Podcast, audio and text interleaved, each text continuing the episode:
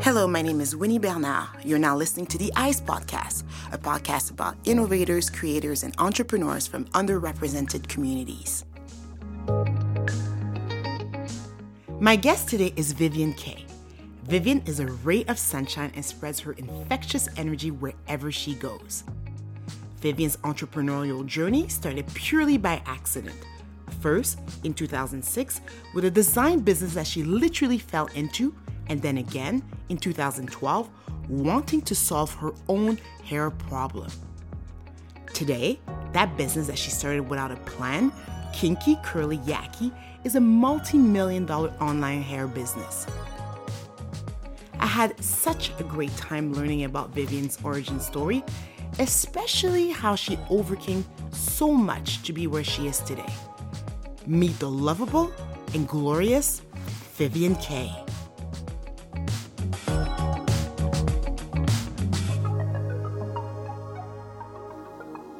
Vivian, I'm just so excited that you agreed to do this interview with me, and I'm so excited to speak to you, excited to get to know you better, and I and I know that you have so much value to uh, tell our audience that's either watching us or listening to us. So thank you, Vivian. Oh, you are more than welcome. Thank you for having me.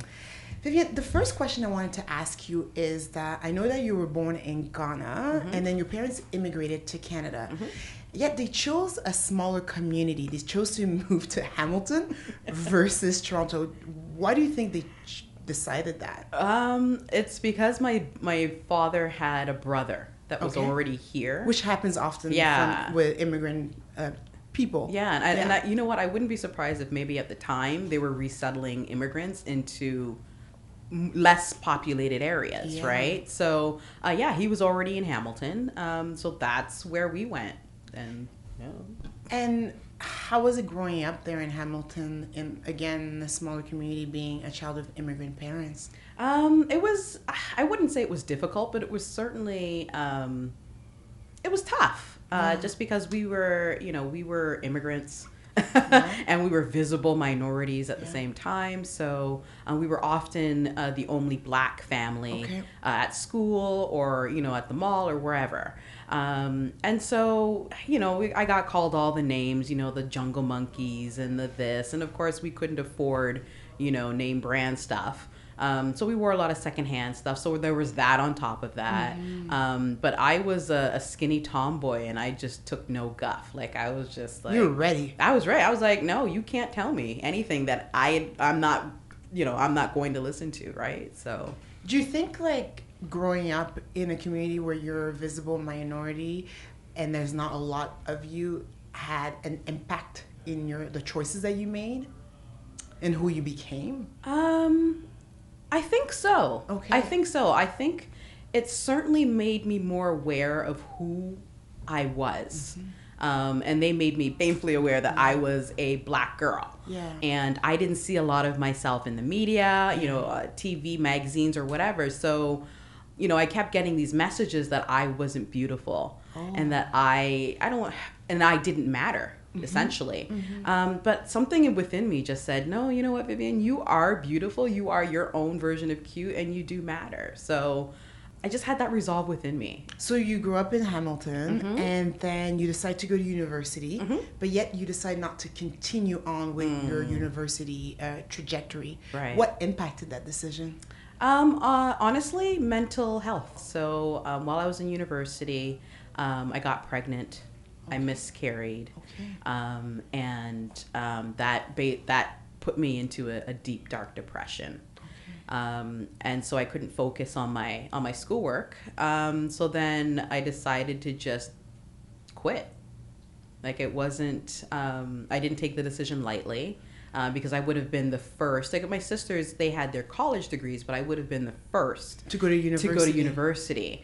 Um, and I didn't take that lightly, but I decided at the time I just needed to do what was best for me. Yeah. And what did you do afterwards? Uh, I worked. Okay. I worked a lot.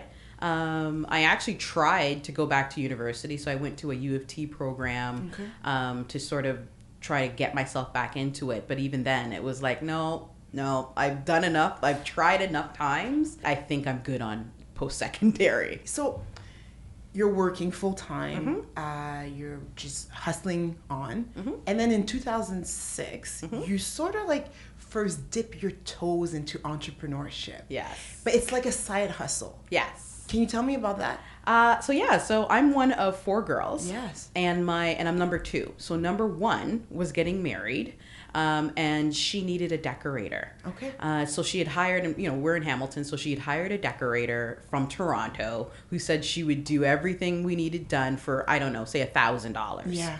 Um, and then about two weeks before the wedding. She all of a sudden says, "I'm going to need another thousand dollars to do what I promised Just I was that. going to." Just like that, no explanation. Just she decided she needed more money. Yeah. Um, and of course, my sister didn't have that kind of money to just, you know, to give to her. So then um, she ended up having to hire some random decorator in Hamilton, and she did a Hamilton job. No offense to Hamilton. Big up Hamilton. but um, you know, and I thought, man, like it doesn't make any sense. Like, why aren't people doing what they say they're going to do? Absolutely. Um, and so then I thought, you know, we don't need. You know, I'm not the type of we're not the type of family who needed to put down payments on like you know a, a mortgage or a house down payment on wedding decor. We just need something that's simple yet fabulous. Um, and so then that's when I started Vivian's Decor. Ooh. Yeah. So it was an opportunity that sort of like came about. But did you know how to run a business? Absolutely not. Absolutely not. So what? How did you do it? Uh, well, I ran it as a side hustle at first. Okay. So for four years, I ran it as a side hustle. Um, you know, as with everything I did, I did it in, I did it in small steps. Yes. I was really good at talking with customers and you know getting them to hire me. So it's like okay, so I got them to hire me. Now I got to figure out how to do the stuff that they hired me That's for, right? Um, and so then I just researched. I would research and research and research. Um, I would uh, show them designs from big name decorators and just say, listen, I'm, this isn't what I'm going to do, but I can do something similar. I can do your budget version of that. Okay. Um, and then from there, um, I would hire people to come in and do the decor, and they would teach me how to do it. Okay. And then uh, from there, I was like, okay, I think I got it. Like, you know, after about four or five weddings, they showed me what to do and how to do it. Um, and they were also a rental place. So they were like, they were my key. So I would go in and rent everything that I needed until I could build up my own inventory. And then I just, that's how I ran it. I would book one wedding and use all the money from that wedding to buy my inventory. Yeah. Um, and then eventually by, you know, by say 2010, I had all my own inventory. But was designing like a passion of yours? It was like I was I was always watching that. I don't know if you remember that show on TLC um, where they were decorating. I can't remember what it's called, but they would decorate their house. I would sit and watch the marathons. Like I was always into that sort Okay. of thing. And plus, I like I'm a more simple. Like I don't like that over extra, you know, that type of thing. It was just simple but fabulous, which is like me. At first, Vivian only worked in decor as a side hustle, which she was able to do because she had a supportive boss at her full time job. But then she got a new boss and eventually lost her job, so her side business became her full time gig. Things were going very well until 2012 came around and Vivian dipped her toes into something completely different the black hair extension market. So what was happening was I needed to look quote unquote presentable. Okay. And for those of you who don't know what that means, it's um, so with black women, we we have this standard of beauty that we need to um, that we have to emulate. So a lot of us were relaxing our hair and doing all the things to make our hair uh, bone straight, which isn't the way that it grows out of our heads.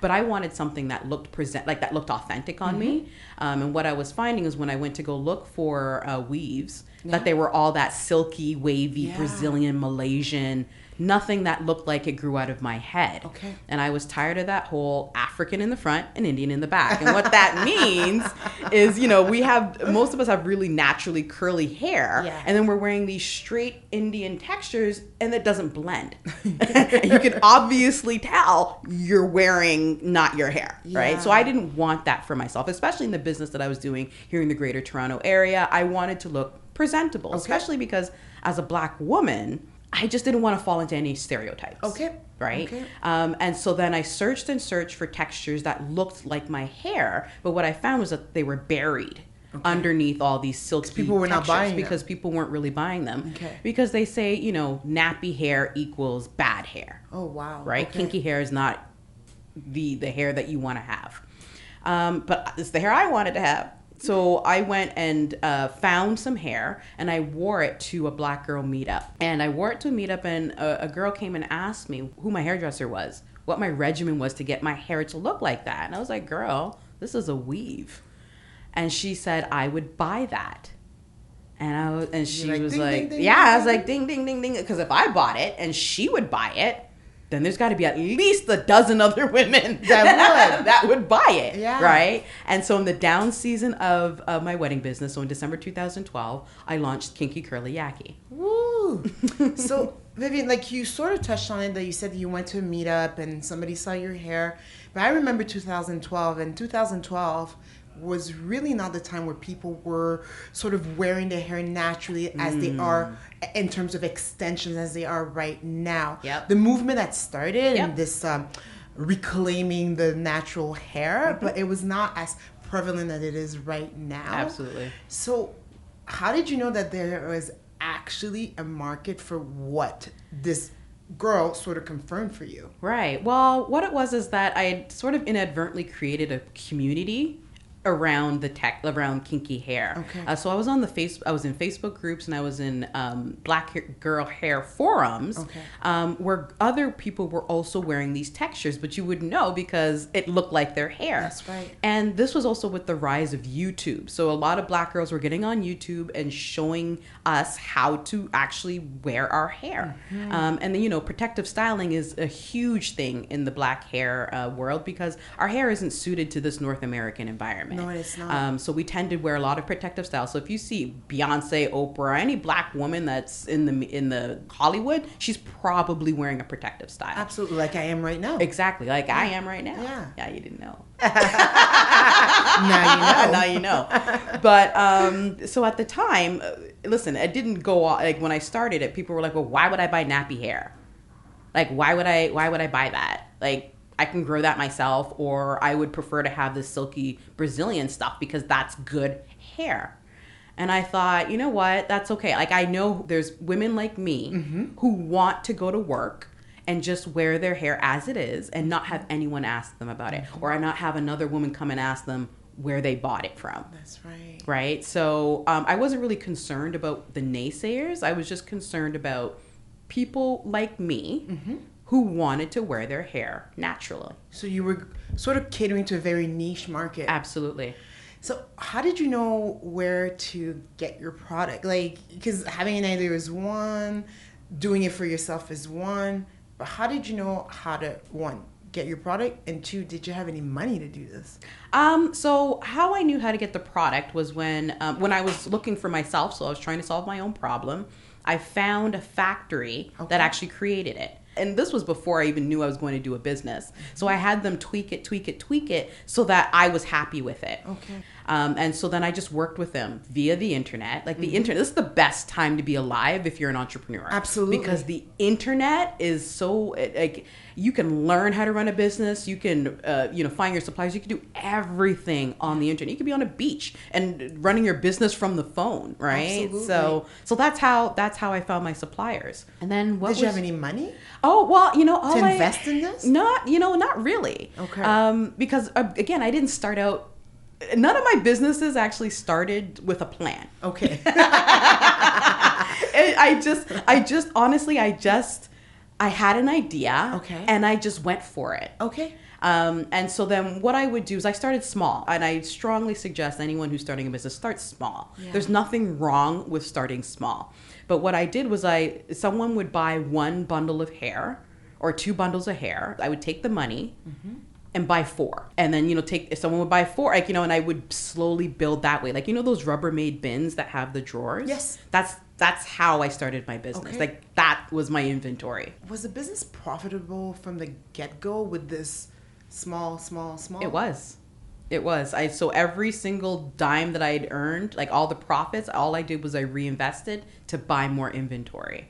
like uh, the market was hungry because I was the first company to only sell textured hair extensions. And this is why being a niche, like niching your products mm-hmm. or niching your, your brand or your company, I guess you could say, is super important because you're speaking to a very specific group of people. Absolutely. So when did you know from having that little draw drawer thing where you were putting the hair? When did you know it was time to scale the business? I didn't. And, and you know it was like so you ever see like a snowball at the top of a mountain and it just sort of rolls rolls rolls Yes. rolls and at the bottom it's like this huge snowball that's Yeah. a, that's actually what happened so it's not like i i scaled on purpose it Okay. just happened It just happened. yeah and so then um you know eventually you know i grew out of that rubbermaid bin and then i had these shelving in my apartment Okay. and then from my apartment um, I moved it to my parents' basement, Okay. and then from my parents' basement, I moved it to my own. I renovated like profits from the company. I renovated. I bought a house. Okay. Renovated the basement. Ran the the business from my basement, and then I outgrew the basement, and now I'm in a, a thousand square foot warehouse. We'll be back with more Vivian Kaye. Looking for a custom order for t shirts or sweaters for your company or your special event? Antika, that's E N T K, can print it for you. Affordable and ethical. Get them your designs, they will take care of the rest. Visit them at entk.ca. That's entk.ca. From keeping hair in a Rubbermaid to working out of a warehouse. In seven years, Vivian was able to turn her company into a multi million dollar business. So I had to ask her what she attributes to her success. Honestly, it's being grateful Okay. and having um, just the balls to just do it. Yes. because I had all these obstacles in my way that anyone else, anyone else who probably would have encountered these mm-hmm. these obstacles would have just thrown in the towel. But I was like, all the more reason to do it mm-hmm. because one, I don't see anyone that looks like me doing it. No one can do it like me, mm-hmm. and why not? Why the hell not? Well, let's talk about obstacles because every entrepreneur goes through obstacles. Some of them would be financial, others could be emotional, others could be resources. What were some of your obstacles that you faced? Uh, well, uh, just about almost a year into my business, I found out I was pregnant. Okay. That was a huge obstacle. um, so I had a growing business um, and then found out I was pregnant. Um, and then in, in March of 2014, I gave birth to my son. Okay. Um, he's five now. He's super awesome. And, um, you know, uh, I was growing, I had this growing business. I had this newborn baby, and my son's father said, Hey, we should, you know, we already have this baby. We should go into business together. Ooh, baby. Ooh, let's do this, right? And I was like, like, Yeah, let's do this, right? and then he left. Oh. he left. I can laugh about it now, yeah. So he literally left after you guys decided to go into business together. Yeah, so we incorporated uh, Kinky Curly Yaki in 2015, Okay. and by September he was gone. Was he uh, a, a named partner in this Oh yeah, business? so I had foolishly given him 40% of the business. Oh wow. Um, and please don't do that. Don't do that. Um, Yeah. I foolishly, well, uh, you know, what I did, I did it because I thought that I was doing this for my son. Yeah. Even though every bone in my body said, don't do it, don't do it, don't do it. Yeah. But I, um, I wanted my son to have his father in his life. And by giving him a percentage of my business, Yeah. I thought that that's what would help keep him there. But it didn't. It did not. So how did you overcome that? Now you're giving 40% of your business Mm-hmm. to someone that is peace out when you've built this business. Yep. How do you overcome this? Um, well, uh, he decided to move to a different province. Okay. And so he was basically was, you know, reaping the benefits of my work. Um, and I just one day just said, you know what, I'm done. I'm, I'm tired of this. This isn't working. Um, and then we unfortunately had to go to lawyers. So I had to take him to court. Um, I'm proud to say in August of 2017, I reclaimed 100% of my business. That's amazing. Um, but it's a mistake that um, you know could have it could have held me down. I'm not gonna lie, I did get a little depressed because here I was running a million dollar business, Yeah. but I couldn't keep a man. Yeah. Right. And so, you you were equating that to I'm successful in business and I should be successful in my personal Right. life as well. right. Without right. focusing on what was really important. Right. Yeah. Right. And what was really important was doing what's best for me. Absolutely. Because whatever I do for myself, I'm doing for my child. Absolutely. yeah. So we're in 2019. Mhm. You opened your business Mm-hmm. uh, in 2012, the Kinky Curly Yaki, that is. Um, the hair industry has really changed since then. Mm. Yes. In terms of the black hair industry, in terms Yeah. Mm-hmm. of extensions for women, people are embracing their kinky hair. Mm-hmm. So these companies have literally grown out of everywhere. Mm-hmm. How do you stay current? Mm. And how do you continue to grow your customer base as well as your profits, Right. sales? Um, well, because I started in 2012, again, I was the only company at the time that was only selling kinky textures. So I created the niche. Okay. So I, I basically established my dominance, and plus, I'm a black woman. A lot of these companies that have come up after me are actually Chinese owned companies Yes. with black women fronting for them. Um, and so then what I've focused on is my brand. I built a brand, um, and you know, um, as a community, black women like to support their own Yes. or at least I would hope so. um, and so then I um, I had to actually start to put my face as the brand. I had I really had no plans to do that. Okay. But I felt that um, that was my competitive advantage was that I am you. Yes. I get high on my own supply. right? I know what it feels like to have a failed twist out. I know what it feels like when you don't want to take your box braids out. Yes. Whereas they really don't know that. They don't know the, the you know, they don't understand what 4C hair is or what 3B curls look like. I do. So I use that to my advantage. And so then that has helped to build my company and create a sustainable brand. Okay. So we all know that if you're not on social media, it's like you don't exist. Right. Whether you're a brand or a person. What role has social media played in your marketing strategy? Huge, Okay. huge role. Tell well, this is yeah. that. So what? Instagram started in 2011. Yeah. So by December 2012, I was on Instagram. So I was one of the few hair extension companies on Instagram. Okay. And so then I built my and I built my business via social media.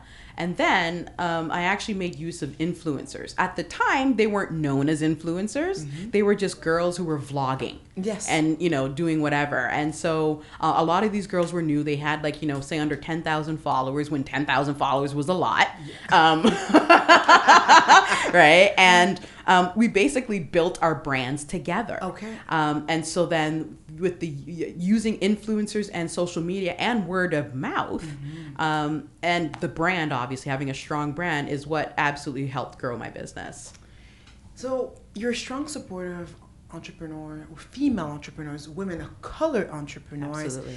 and you regularly give talks. Whether you sit on panel, in fact, we met on a panel Yes, at a conference, and I was saying to you before we uh, uh, got on uh, camera and audio here, is that we got on immediately and I knew that I didn't know how, but I knew that I would be seeing you again and it would be in some sort of capacity where we'd be having conversations Mm-hmm. that could literally help other people. And I already knew that, I didn't know it was going to be today.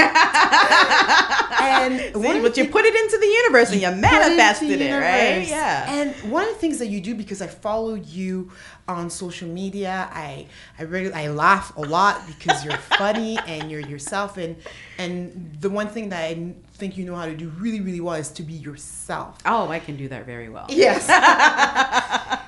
what advice would you give to uh, female entrepreneurs or uh, entrepreneurs from underrepresented communities? Uh, what advice would you give them in terms of how should they utilize social media to sort of propel their brand to the next level? to the next level. Well, Yeah. you know, what you don't want to do is compare yourself. That's so comparison is like the thief of your joy and your happiness. So first of all, don't follow people that make you feel like can we can I swear? Of course you can. All right. So don't follow people who make you feel like shit. No. Right. So um, it's very important that you're you are yourself because that's where you're gonna find your people. That's where you're gonna find your tribe. Yeah. So you don't have to go and be authentic like me or be authentic like you. You have to be authentic like you Yeah. Right? Absolutely. Um, so I found that in doing that and also being vulnerable, Mm-hmm. because you know being an entrepreneur right now is really sexy. So you know everyone's got a meme and they've got you know oh I'm a girl boss and blah blah blah. But I keeps it real. Being a girl boss is hard, right? Yeah. And um, and I'm willing to share that. Um, and I'm, you know, I'm, I'm willing to share all the obstacles that I've been through and all my experiences and all my wins. Absolutely. Um, so, as long as you just be authentic to you, the people on social media will find that. They you'll find your tribe. As if all of Vivian's accomplishments as a female founder weren't enough, she also wanted to help support female entrepreneurs who wish to forge their own paths. So, she also started offering coaching services. What I found was that there were a lot of coaches and a lot of people um, out there that were doing these coaching services, but actually didn't have any experience Okay. actually running a business. In fact, being a coach was their business. Um, and so then what I did was I set out to be. Um, you know, since I, I have been there, I've done that. I've got a lot of receipts. I'm I'm one that you can rely on to help you um, to get through that that clutter right? Because I give you real tangible advice and, and tangible and something that you can actually action on. Um, so what I do is I go in and I find I would help you fine tune the back end of your Shopify. I'd help you with your branding, your marketing, and your business operations. And so then I offer that to anyone that needs it. So if you even if you have a, a, a business idea Yes. and you just need someone to be like, yes, you should totally do that, or no, don't do that. or, you know, I actually spoke with a client the other day and, you know, she has this business that she hasn't had any sales. And I asked her why she was doing it and she had no idea why. And I'm like, well, that's why you don't have sales because you don't know why you're doing it. Mm-hmm. So I help you sort of navigate the, the the business space. Or if you're an established business, um, I would be your second set of eyes. So we would go in, you know, look at your business operations, look at your um, the back end of your website, and get you all cleaned up. Because there's no point in getting all these uh, all this traffic to your website and all these sales if your operations and your back end is a mess. Absolutely. You have to be ready for scaling. So that, you know, I've been there, done that. So I know what it takes to get to a million dollars. So I help you navigate through that.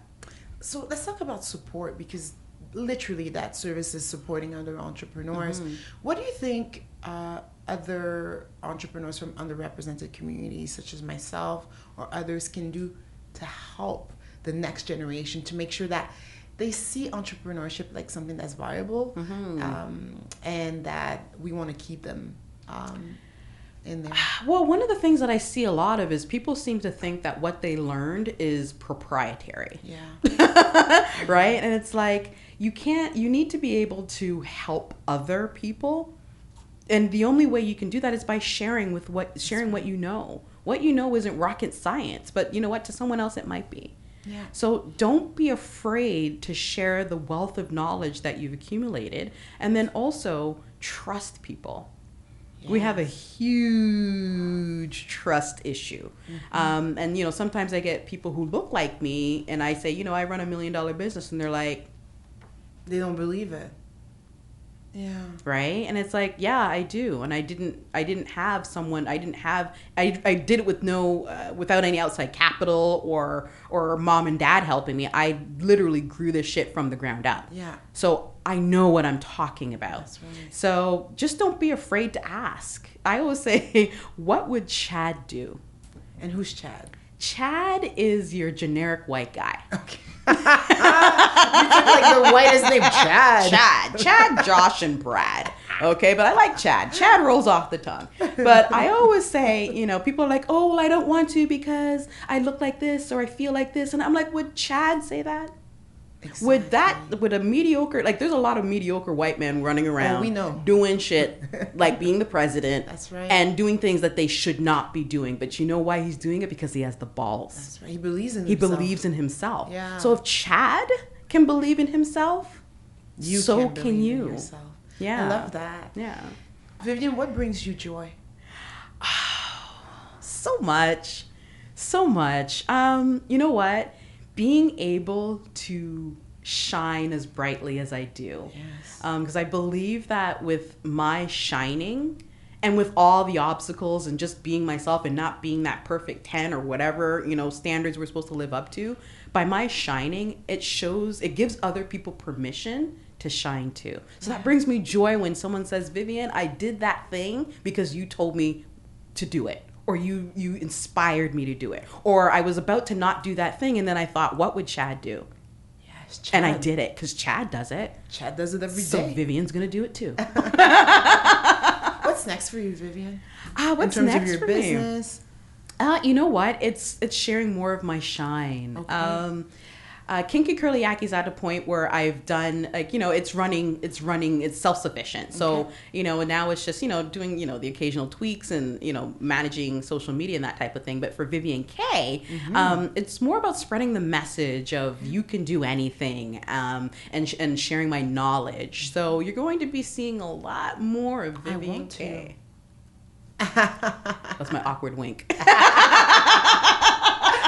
Vivian, thank you so much uh, for your time today. It's Oh, you're been such a pleasure welcome. to speak with you, and I know that our viewers and audience are going to be so excited to hear your story because you're you're a bright light. Thank Oh, you. Thank you. I, I really appreciate you saying that.